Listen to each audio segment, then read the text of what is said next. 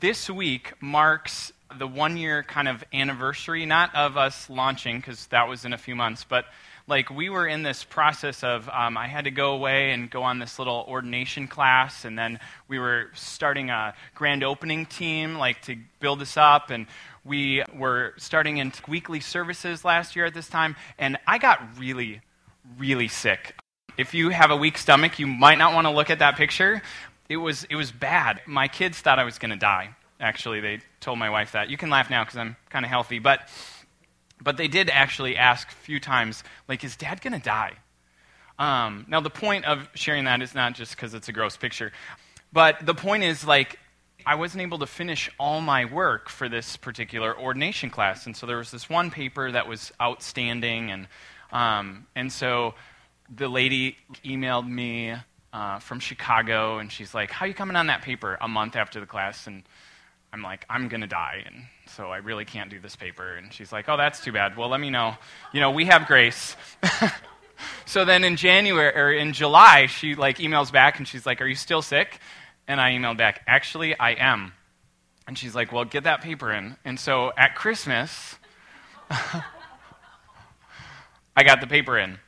And of course, then I'm acting like uh, my immature self, and I'm like, I know I turned this in like 10 months late, but can you correct it like in the next little bit because I got to turn that paper in so that I can make sure that I don't screw up all this stuff. And she's like, Well, you didn't actually take the class for credit, did you? Uh huh, I did. And she's like, Oh, I'm going to need a doctor's note. I'm going to need someone to plead your case for you. And so now I'm in the process. Not this is like, hey, it's time to look at God's Word. I'm going to share all my personal stories.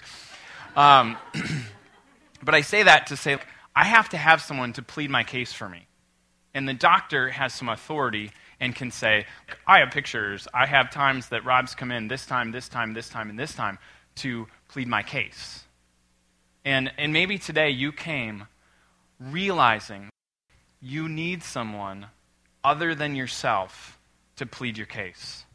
I need someone to plead my case for credit. We have been in this uh, ministry center search process. Like, we really feel like it's time to find a space, not just for offices, but for us to be able to do ministry and, and house ministry and resource stuff throughout the week. And it has been brutal. Like, our facilities team calls these corporate uh, real estate agents that I'm sure need Jesus too. And, um, and we're like, hey, we're looking for the space. And they're like, yeah, it's going to be $17,000 a month. And I made that up. Um, but we're like, we need a lot of space for a little bit of money. And they're like, oh, sorry, can't help you. Oh, sorry, can't help you. So then we think we find one, and, and the guy's like, well, uh, do you have anybody that can plead your case for you? I'm like, well, I do have a guy in Chicago that like signs off on all this stuff. Um, I guess. And he's like, yeah, you're going to need to write up a story or like convince us why we should do this. And, and I'm thinking to myself, I don't want to write a story. I just want someone else to plead my case for me. Now, ironically, just in the last week, God brought someone in that happens to own real estate, and God is pleading our case for us. This person happens to love Jesus, and um, she's like, well, we'll see what we can do. So pray about that because that's not done. So that's just in the process. Um, a little insider information there. Um, but maybe, like I said, you've been in a situation where you've needed someone to plead your case for you. You've needed someone to come alongside you and to guide you through a process, whether it's because of a class that you need to get credit for, or whether it's because you've had some relationship problems, you've had trouble in your marriage, and like you're not seeing eye to eye, and you're the two of you are arguing, and you need somebody else to come in. Maybe you've been in a situation where, as a as a as a child or a young adult, you need someone to plead your case with your parents, or you're a parent who needs someone to come alongside and plead your case for your kids, or you're having friend trouble or roommate trouble, which you really need someone else to come in and come alongside. Wherever you're at today, the Holy Spirit that we started the series last week, that's what the Holy Spirit does. And so as we go to God's Word today, I just, I just want you to ask yourself, you know, God, where is this place that, that I might need help? I know some of us don't like to ask for help, but my guess is there's places in your life where where you know, like, you need someone to come alongside. And that's exactly what we see here in the scripture. So if you have your Bible, you're going to want to turn to John 16. Uh, before we do that, if you weren't here last week, we started a series on the Holy Spirit. We talked about who the Holy Spirit is. We talked about the fact that the Holy Spirit is breath, is life, is um, wind in the scriptures. He is uh, fire, even. And we had some awesome, awesome message notes last week by someone in our congregation.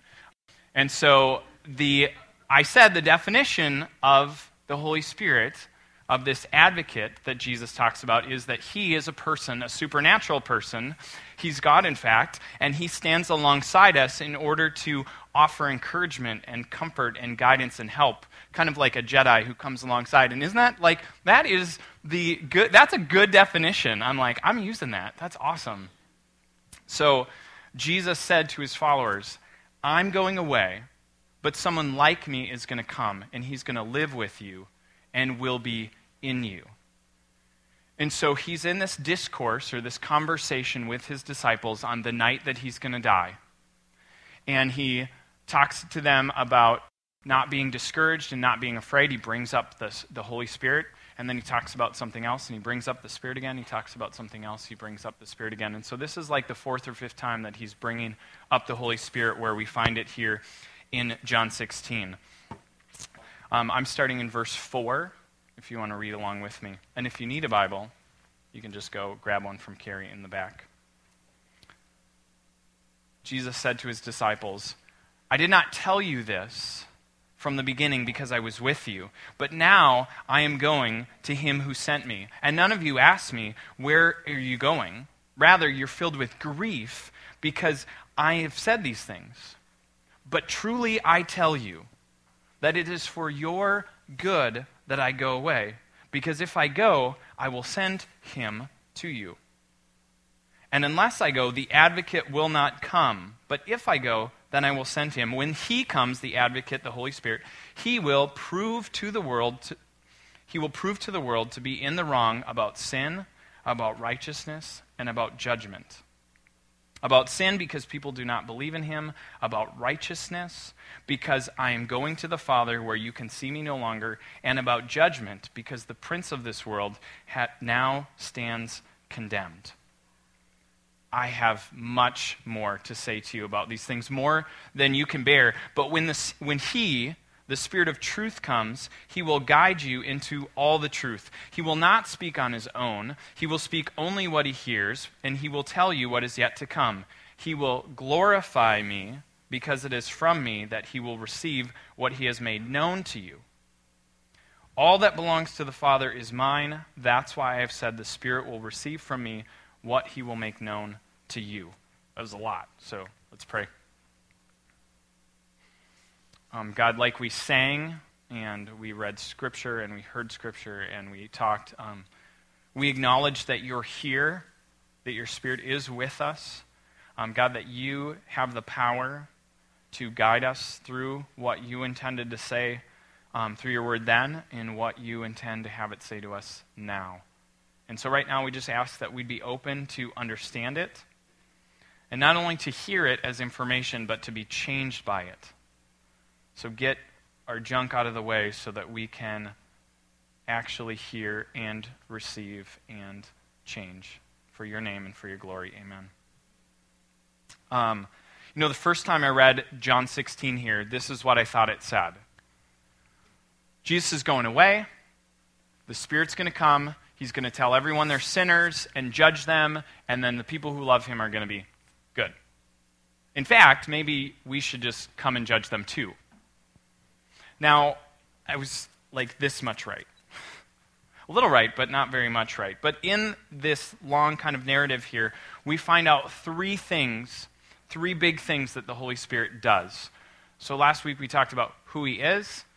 Today we look at what he does. And the first thing that he says is that he, when the Spirit comes, he will prove the world to be in the wrong about sin, righteousness, and judgment. And then he kind of elaborates on all three of those things. About sin, because people do not believe in me. Okay, so that's really a big deal, especially because when we use the word prove to be in the wrong, or maybe your Bible says convict. He will convict the world. Um, this is sometimes a loaded term in our day and age when we think about judgment, convict, righteousness. These are all really um, terms that have been put on people who love Jesus, and sometimes we've used them um, in really ways that Jesus wasn't intending here. So the word convict actually does work because he's trying to make this image of uh, a law or a courtroom. And so imagine a courtroom and a judge, and then you've got a prosecuting attorney and a defense attorney, and then he's deciding a case, okay? Convict is actually the right word there. But in Jesus' day, there were no prosecuting attorneys and there were no defense attorneys. So what would happen was kind of like the People's Court or Judge Judy, or now there's like 15,000 judge shows. Um, judge Joe Brown, and he has a baseball bat, right? Right. Anyway, one person comes in, in and pleads their case. The other person pleads their case, and then the judge decides. That's how it worked in the day of Jesus, and that's how it worked for hundreds of years. And and we see this in the Psalms. Okay, so Psalm 17, Psalm 26, Psalm 43, if you want to write any of those down for later. But Psalm 17 is a great example of this kind of idea. And in Psalm 17, it says, Hear me, O Lord, my plea is just. Listen to my cry, hear my prayer. It does not rise from deceitful lips. Let my vindication or my justification come from you. May your eyes see what is right. Okay, here, this psalm writer is pleading to the judge, which is God, to say, Here's my case. Here's what happened. Now, like, judge them. Which doesn't mean point out they're wrong, like we take judge to mean. Judgment, like, decide what's right. Be the judge. Decide. And I, would like it to be decided in my favor. So, all along, God's people have this happen. They have prophets, people who speak for God, and they say, you know what? Like, you need to get in the right, and they plead their case. They use this image of the law in the courtroom. And, and the people say, um, we're being bullied. This nation is coming in, whether it's Rome, Egypt, Babylon, Assyria, Persia. This happened a lot to the, to the God's people. These people are oppressing us. These people are killing us. These people are taking our land. These people are doing this. God, decide in favor of us. And a lot of times, what happened was the Old Testament prophets would say, God can't side on your favor because he brought this on, because you did not follow the one true God. These, I'm bringing these people in to decide against you because you messed it up. And then the people are like, oh. But then the same prophets would say, but a time is coming when I will judge in your favor. I will be on your side. And that time is when this anointed one, this Messiah, this Christ, would come and he would say, like, God is deciding in your favor and God's people are going to be made in the right, and all the evil nations are made in the wrong. That's important because, um, because the Jews, God's people, Jesus was a Jew, thought they were in the right. And what Jesus is saying here is no, no, no, you're actually in the wrong too. And you're in the wrong because you did not believe Jesus was who he said he was. See, we like to think, myself included, that when, when it says that the Holy Spirit comes to convict the world of sin or prove the world wrong about sin, we like to think of whatever our favorite sin is of the week, the month, the day, the year, the cultural piece. And we like to go, it's that. And the Holy Spirit's going to come and he's going to convict you of that. And if he doesn't, I'll help. We kind of do. So, whatever that you think that sin is in your mind, just hold it there for a second. That's not what it's saying. He's saying the sin here is that people don't know who I am. The people that are supposed to be bringing the hope of the world the people that are supposed to be filling, fulfilling this call of Abraham thousands of years ago that, that I will bless you, Abraham. You will be this family that will be chosen by me, that you will bless the world, that all the nations of the world will be blessed through you, big deal, you're not doing it. In fact, you're not even believing the one who sent. And, and he says in like 16, verse 1 or 2 or 3, he says, In fact, a time's coming when they're going to kick you out of the synagogues and they're going to try and kill you and they're going to kill me and they're going to do it in the name of, in God's name. So when he says the world, oftentimes we think all those bad people that don't love God. But actually, he's talking about these people who do love God who have just missed it a little bit in a big way, in the Jesus way. So, the audience who's reading this for the first time, the intended audience, if you will, the ones who are that John's writing to in the first place, like inspired by God to write, they're getting kicked out of the synagogue. Okay? Basically, these people who love Jesus, there's a point to this, I promise. It's not just a history lesson. there are people who love Jesus for the first 20 or 30 years that are Jews. Jesus was a Jew. He came to save the Jews and ultimately the world. So everybody practiced the Jewish stuff and believed in Jesus for 20 or 30 years, okay? All of a sudden, these people who are going to synagogue on Saturday and then Sunday Christian worship and then living by the power of the Spirit. They're changing, they're growing, they are being peaceful and joy filled and generous. And everybody's like, wow, what do they have? But they're not saying that about the Jews. Because the Jews are just kind of practicing their religious faith. They're not being super generous, they're not being super joy filled. Like, people aren't flocking to the synagogue. And they can't rely on the temple because the temple was already destroyed. So that part of the Jewish faith is like gone. So all they have to rely on is this synagogue idea. And the whole point of that is that, that John's audience is, ha- is facing this dilemma choose. You can't do synagogue and Christian worship. So either like be a Jew or love Jesus. But you can't do both anymore. And so that's why he's writing this stuff about um, they're going to put you out of the synagogue. In fact, the time is coming when anyone kills you who think, thinks they were offering a sacrifice. They will do these things because they have not known me or my Father. So, what he's trying to tell them is you know what? Like, the Spirit's going to come, and the Spirit's going to say, you're in the right and convict them of their sin. Prove them wrong about this idea that I am who I say I am. So when they kick you out of the Jewish fellowship, it's okay because I'm not there. Now, fast forward to today. What's the point? At least in this little section. Um, the point is sometimes I think we've been in churches where it's like, is God here? Are these people being peaceful or joyful or generous or loving or welcoming or, gosh, I just don't see the Spirit here? You got to talk to God about that one. And then you got to look at your own life and, and say, Holy Spirit, am I contributing to that? Like, am I asking you to be here and change me? The other thing is, the Holy Spirit's job is to convict people of their sin, not our job. So now, sometimes the Holy Spirit will have a moment where, like, God is inviting you to speak into somebody's life, like unhealthy behavior, like not following God, um, not trusting in Jesus, not living by the power of the Holy Spirit. But most of the time that happens, number one, you have a relationship with them. And number two, they're already asking the questions about wanting the Holy Spirit in their life. So this is not pick your favorite sin and go point fingers at people. That's not what it's saying here.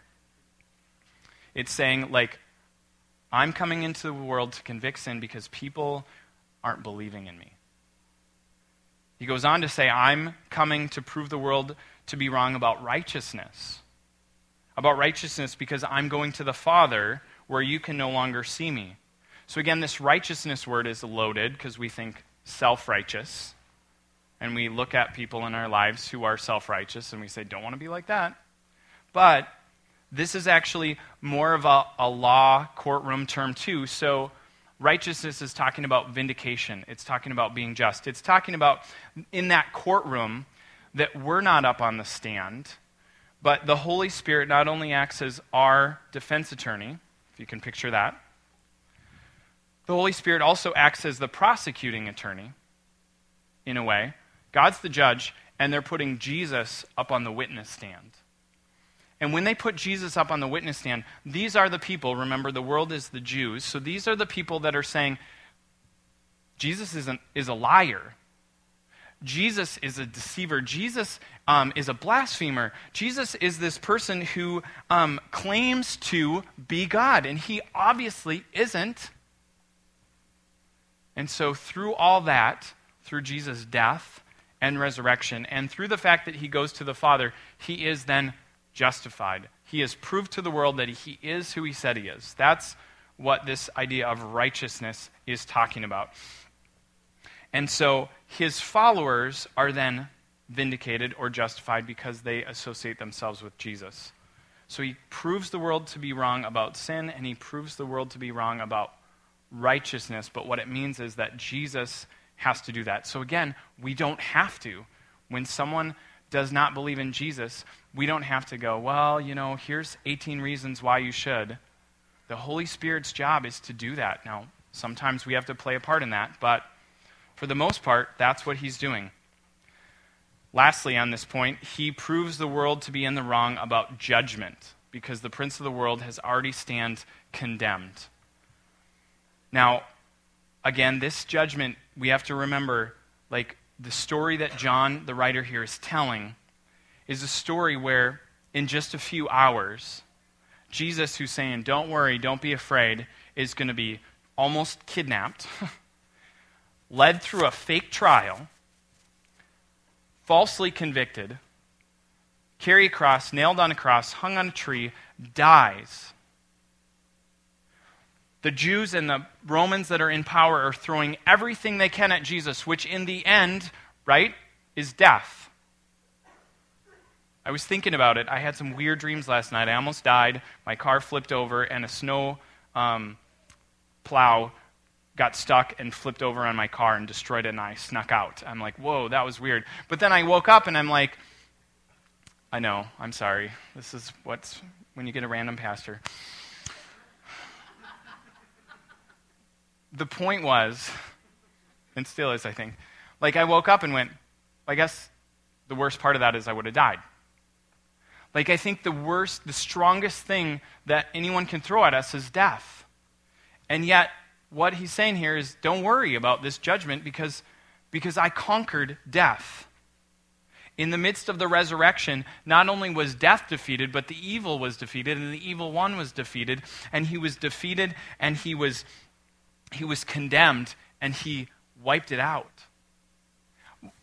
Why else when you read this story, do the, the followers of Jesus, these Jewish men and, and several women, why else do they go from being scared, fearful that, that he is going away, to all of a sudden we read in, in the book of Acts, they are bold, they are fearless. I mean, death is being threatened to them, and they're like, I don't care.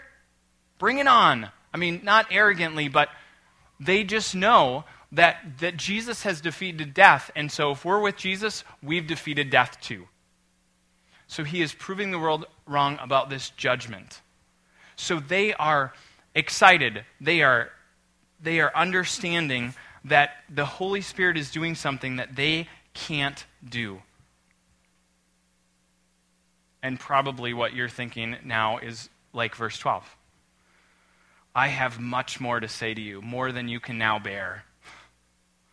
But he also says that when the Holy Spirit comes, the Spirit of truth, he will guide you into the truth. He will not speak on his own, he will speak only what he hears. Like the Spirit of God speaks to us, not just then, not, not just when it was written, but today. He interacts with us, he's involved with us. It says that he indwells with us, meaning he is with us and he's in us. I mean, do you see why it's okay when, when Jesus says the temple's going to be destroyed? It's fine. And how, um, how then the people scatter and it's okay. And how, like, we can be in this building that's not a church and, and we can have church, the Holy Spirit is present because He is in us. And when we leave here and go into our week, the Spirit and the church goes out and goes with us. It's because the Holy Spirit is not contained in one place, in one temple. It's He has been given to everyone. He empowers us, it says in the scriptures. It says that He chooses gifts for us in 1 Corinthians. It says he speaks to us when we're in situations that we don't know what to do. He comes alongside and calls out to us. It says that he's a counselor who teaches us, he's a counselor who reminds us, he's a counselor who guides us, he's a counselor who sometimes has to correct us. Romans, the book of Romans says that, that the Spirit gives us freedom to actually put sin to death, like to live in the power of the Holy Spirit, to, to walk in a way that, that um, one of my friends, um, her name's Judy, she's coming in a couple weeks to kind of practically share, share with us how we can live this out. She's like, you know, I finally gotten to the point where I can look at, with, at the evil one, at Satan, and when he comes into my life, I can go like this. And I'm like, really? Maybe someday I'll be there too.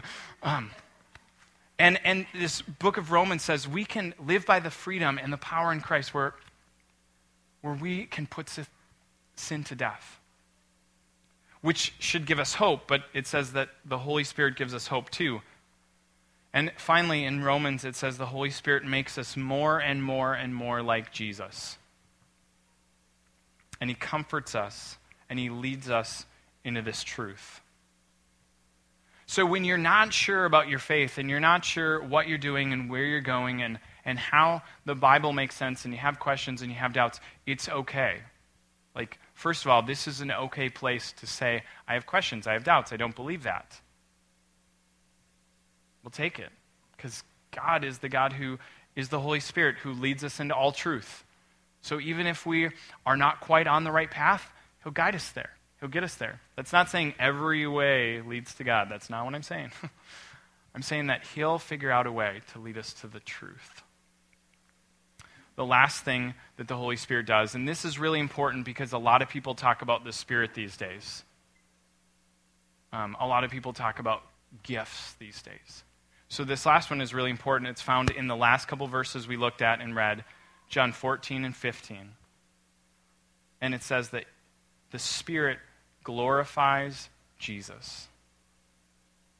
He says, And he will glorify me because it's from me that he will receive what he will make known to you. All that belongs to the Father is mine. That's why I said the Spirit will receive from me what he will make known to you. His job, and this is probably why we minimize the Holy Spirit, because he doesn't draw attention to himself, he puts his attention back on Jesus. Now, I don't know if you have friends or people that you look to that do this really well, but think about the, um, the weeks leading up to the Super Bowl with, with Tim Tebow, and as he got more and more in the spotlight, how there was this pressure. They really wanted to see if he was going to continue to glorify Jesus or if he was going to draw attention to himself. And then news people and commentators and talk show hosts, when they interview people, they say things like, You're so gifted. You know, you have such a great gift. And then these people go on and on to talk about themselves. Not everybody, but sometimes. And this is kind of the key. This is to check. If it's truly a gift from God, then it's not about me. And it's not about you. It's this opportunity to glorify God. And that's what the Holy Spirit does. That's how, again, in the story of Acts, how the followers of Jesus go out that's how they're able to tell if someone has the Holy Spirit or just some other spirit. Are they giving praise, glory, and honor to Jesus Christ? Because that's what it means to glorify Him. Now, you might have more and more questions about the Holy Spirit. That's okay. Um, we're going to take the next couple weeks to continue to go through those. And today might have felt highly informational. But I have a couple things to say about that. Uh, first, we don't want to fully understand God. We want to try and understand God. But if we fully understand Him, I think He fails to be God.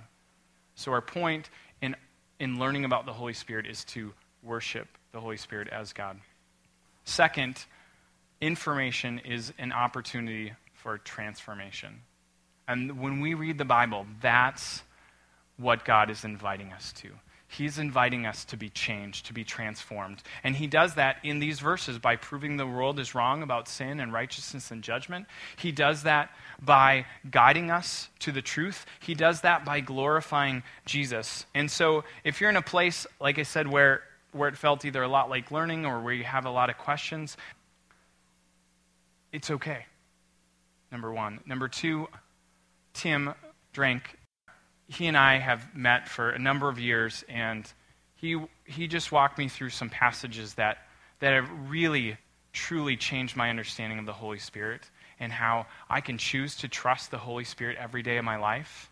And it has changed my relationship with God. I am so excited that next week he's going to come and share that with you. And we're going to spend a few more weeks talking about what it means to take this information and to have it be transforming in our lives. But I think the key question is where have you seen the Holy Spirit doing things in your life? Where have you seen the Holy Spirit doing things in your life? Maybe it was just bringing you here. We don't, we don't think we're doing a lot right. We don't really think we're special, but we think that God is on the move here. That He's taking people that are ordinary and changing them into Holy Spirit, Christ centered followers of Jesus that will transform way beyond here. And if you were brought here, I think it's the Holy Spirit at work. So just talk to him about it. Look at your family. Look at the people around you. Look at your job. Is there, is there things that God's doing that maybe you've been going so fast you haven't noticed? If you see them, I invite you to praise God for them. If you don't see those things, ask why. We won't ask you why because we're not going to judge you, but ask why. And, and I think the key is, and this one's like where it really gets down to do you want the Holy Spirit? Do you really really truly want the Holy Spirit to transform your life, to guide your life, to control your life, to change your life. And if you, if you do want that, it is awesome and it will mess you up. Mess you up. Mess you up, right? But when you say yes, it is beautiful. Now, I love the Chronicles of Narnia series, and and I thought they were just great books until I started reading them to my kids. And as soon as I started reading them out loud, it just gave me this whole new appreciation. And there's this one scene in The Voyage of the Dawn Treader, which I'm pretty sure is my oldest daughter's favorite. But there's one scene in The Voyage of the Dawn Treader where Eustace Clarence Scrubb, this, this kid who's just a turd, I mean, he really is. Um, I thought about what's the best way to describe him, and I'm like, yep, I'm going to go with turd. Uh, I mean, his, he is his name. It's just this awful, like Eustace Clarence Scrubb, and he's, he's just a mean, snotty, selfish kid. And he becomes, in the story, who he is. And he becomes this dragon. And everyone hates him. Nobody likes him, thinks he's going to go eat worms. And he, he is just in this awful, awful place where he finds out as a dragon he's completely lonely. Everybody's afraid of him. Well, his personality has done that. His selfishness has done that. Has just alienated him into this place of complete ugliness. And he meets the Jesus character, whose name is Aslan, who's a lion, and he says, You know, you got to get this off of you. You got to get the skin off of you if you want to change. And so he starts scratching at his dragon flesh. And as he comes out of it, he peels out of it like a snake and he goes, Oh, there. And he looks down and he's still got it. And he scratches through and scratches through and scratches through and he's still got it. And he scratch and this goes on over and over, layer after layer of ugliness and dragonness is like getting peeled off of him. And finally he goes, I can't do it. I just can't get it off. Aslan, the Jesus character, lovingly says, You're right. You can't. I can. And if you've been in a place where you've tried church or you've tried to ask the Holy Spirit to be in your life and it hasn't done anything, maybe it's been more of you and not enough of Jesus, not enough of the Holy Spirit. And, and when when Aslan peels that skin off, he becomes his true self again, so much so that the characters don't even recognize him. And they walk up to him and they say, Eustace, did it hurt? And he says, Yeah, it did. But it was a good hurt. And I invite you during this Holy Spirit series to not look at it as something that's going to hurt, but something that might be painful, but it'll be a good hurt. And the Spirit comes when we trust Him. He brings us to places that we don't want to go sometimes, and places where we don't want to trust sometimes. And, and that's why this word, the Comforter, totally works, because it's in that place we don't want to go where the Comforter shows up. It's not in like making us safe and comfortable. But when we go to those places of selfishness or pride or fear or just places we don't want to go, then the Comforter shows up and transforms our lives. And that, friends, is what the Holy Spirit does. So as the band comes up and, and closes us with a couple songs, ask yourself do I really want him? God, where do I see you in my life? Where do I see these things happening in my life? Feel free to move, feel free to kneel, um, feel free to just reflect and worship and saying, God, um, what is it that you want? How, how can I live for you? Let's pray. God, in your spirit, you have and are making us like Jesus. Some of us are very early on in the journey, others of us are finding out that you're calling us to trust you in new ways, ways that seem harder than before, ways that we've looked at and said, we want to grow, but we didn't think it would be this hard. So, God, I pray that as we sing these songs and, and, and talk to you, that we'd hear from you. It's in the name of the Father and the Son and the Spirit that we pray. Amen.